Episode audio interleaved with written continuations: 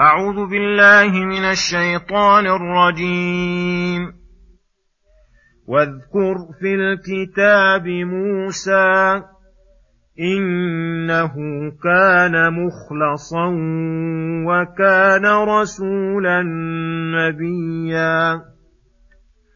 وناديناه من جانب الطور الأيمن وقربناه نجيا. ووهبنا له من رحمتنا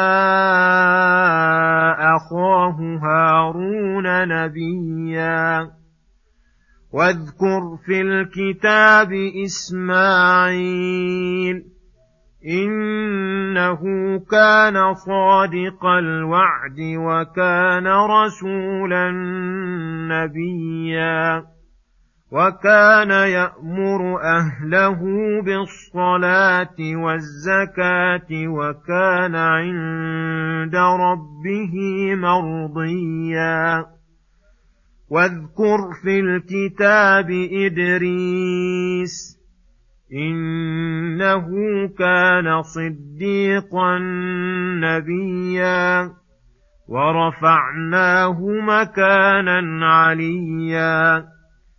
أولئك الذين أنعم الله عليهم من النبيين من ذرية آدم وممن حملنا مع نوح وممن حملنا مع نوح ومن ذرية إبراهيم وإسرائيل وممن هدينا واجتبينا إذا تتلى عليهم آيات الرحمن خروا سجدا وبكيا السلام عليكم ورحمة الله وبركاته. بسم الله الرحمن الرحيم. يقول الله سبحانه: واذكر في الكتاب موسى إنه كان مخلصا وكان رسولا نبيا. أي واذكر في هذا القرآن العظيم موسى بن عمران على وجه التبجيل له والتعظيم والتعريف بمقامه الكريم وأخلاقه الكاملة. إنه كان مخلصا وقرئ بفتح اللام على معنى أن الله تعالى اختاره واستخلصه واصطفاه على العالمين. وقرئ بكسرها على معنى أنه كان مخلصا لله تعالى في جميع أعماله وأقواله ونياته ووصفه الإخلاص في جميع أحواله والمعنيان متلازمان فإن الله أخلصه لإخلاصه وإخلاصه موجب لاستخلاصه وأجل حالة يوصف بها العبد الإخلاص منه. والاستخلاص من ربه. وكان رسولا نبيا أي جمع الله له بين الرسالة والنبوة. فالرسالة تقتضي تبليغ كلام المرسل وتبليغ جميع ما, ما جاء به من الشرع دقه وجله. والنبوة تقتضي إيحاء الله إليه وتخصيصه بإنزال الوحي إليه.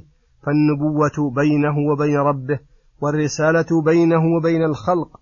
بل خصه الله من أنواع الوحي بأجل أنواعه وأفضلها وهو تكليمه تعالى وتقريبه مناجيا لله تعالى. وبهذا اختص من بين الأنبياء بأنه كليم الرحمن ولهذا قال وناديناه من جانب الطور الأيمن أي الأيمن من موسى في وقت مسيره أو الأيمن أي الأبرك من اليمن والبركة. ويدل على هذا المعنى قوله تعالى أم بورك من في النار ومن حولها. وقربناه نجيا. والفرق بين النداء والنجاء. أن النداء هو الصوت الرفيع. والنجاء ما دون ذلك. وفي هذا إثبات الكلام لله تعالى وأنواعه. من النداء والنجاء كما هو مذهب أهل السنة والجماعة. خلافا لمن أنكر, لمن أنكر ذلك من الجهمية والمعتزلة ومن نحى نحوهم. وقوله ووهبنا له من رحمتنا أخاه هارون نبيا. هذا من أكبر فضائل موسى وإحسانه ونصحه لأخيه هارون أنه سأل ربه أن يشركه في أمره وأن يجعله رسولا مثله. فاستجاب الله له ذلك ووهب له من رحمته أخاه هارون نبيا. فنبوة هارون تابعة لنبوة موسى عليهما السلام. فساعده على أمره وأعانه عليه. ثم يقول سبحانه واذكر في الكتاب إسماعيل إنه كان صادق الوعد وكان رسولا نبيا.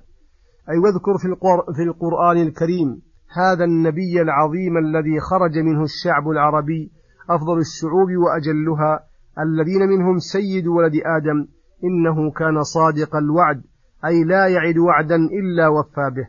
وهذا شامل للوعد الذي يعقده مع الله أو مع العباد. ولهذا لما وعد من نفسه الصبر على ذبح أبيه له قال ستجدني إن شاء الله من الصابرين وفى بذلك ومكن أباه من الذبح الذي هو أكبر مصيبة تصيب الإنسان. ثم وصفه بالرسالة والنبوة التي هي أكبر منن الله على عبده وجعله من الطبقة العليا من الخلق وكان يأمر أهله بالصلاة والزكاة أي كان مقيما لأمر الله على أهله فيأمرهم بالصلاة المتضمنة للإخلاص للمعبود وبالزكاة المتضمنة للإحسان إلى العبيد فكمل نفسه وكمل غيره فخصوصا أخص الناس عنده وهم أهله لأنهم أحق بدعوته من غيرهم. وكان عند ربه مرضيا وذلك بسبب امتثاله لمراضي ربه واجتهاده فيما يرضيه ارتضاه الله وجعله له وجعله من خواص عباده وأوليائه المقربين فرضي الله عنه ورضيه عن ربه. ثم يقول سبحانه واذكر في الكتاب إدريس إنه كان صديقا نبيا. أي واذكر في الكتاب على وجه التعظيم والإجلال والوصف بصفات الكمال إدريس إنه كان صديقا نبيا. جمع الله له بين الصديقية الجامعة التصديق التام والعلم الكامل واليقين الثابت والعمل الصالح وبين اصطفائه لوحيه واختياره لرسالته. ورفعناه مكانا عليا أي رفع الله ذكره في العالمين ومنزلته بين المقربين فكان عالي الذكر عالي المنزلة. ثم يقول سبحانه أولئك الذين أنعم الله عليهم من النبيين من ذرية آدم الآيات. لما ذكر هؤلاء الأنبياء المكرمين وخواص المرسلين وذكر فضائلهم ومراتبهم فقال أولئك الذين أنعم الله عليهم من النبيين أي أنعم الله عليهم نعمة لا تلحق ومنة لا تسبق من النبوة والرسالة. وهم الذين أمر وهم الذين أمرنا أن ندعو الله أن يهدينا صراط الذين أنعم عليهم وأن من أطاع الله كان مع الذين أنعم الله عليهم من النبيين الآية. وأن بعضهم من ذرية آدم ممن حملنا مع نوح أي من ذريته ومن ذرية إبراهيم وإسرائيل فهذه خير بيوت العالم اصطفاهم الله واختارهم واجتباهم. وكان حالهم عند تلاوة آية الرحمن عليهم المتضمنة للإخبار بالغيوب وصفة علام الغيوب والإخبار باليوم الآخر والوعد والوعيد. خروا سجدا وبكيا أي خضعوا لآيات الله وخشعوا لها وأثرت في قلوبهم من الإيمان والرغبة والرهبة. ما أوجب لهم البكاء والإنابة والسجود لربهم ولم يكونوا من الذين إذا سمعوا آيات الله خروا عليها صما وعميانا. وفي إضافة الآيات إلى اسمه الرحمن دلالة على أن آياته من رحمته بعباده وإحسانه إليهم حيث هداهم بها إلى الحق وبصرهم من العمى وأنقذهم من الضلالة وعلمهم من الجهالة. وصلى الله وسلم على نبينا محمد وعلى آله وصحبه أجمعين. وإلى الحلقة القادمة غدا إن شاء الله. والسلام عليكم ورحمة الله وبركاته.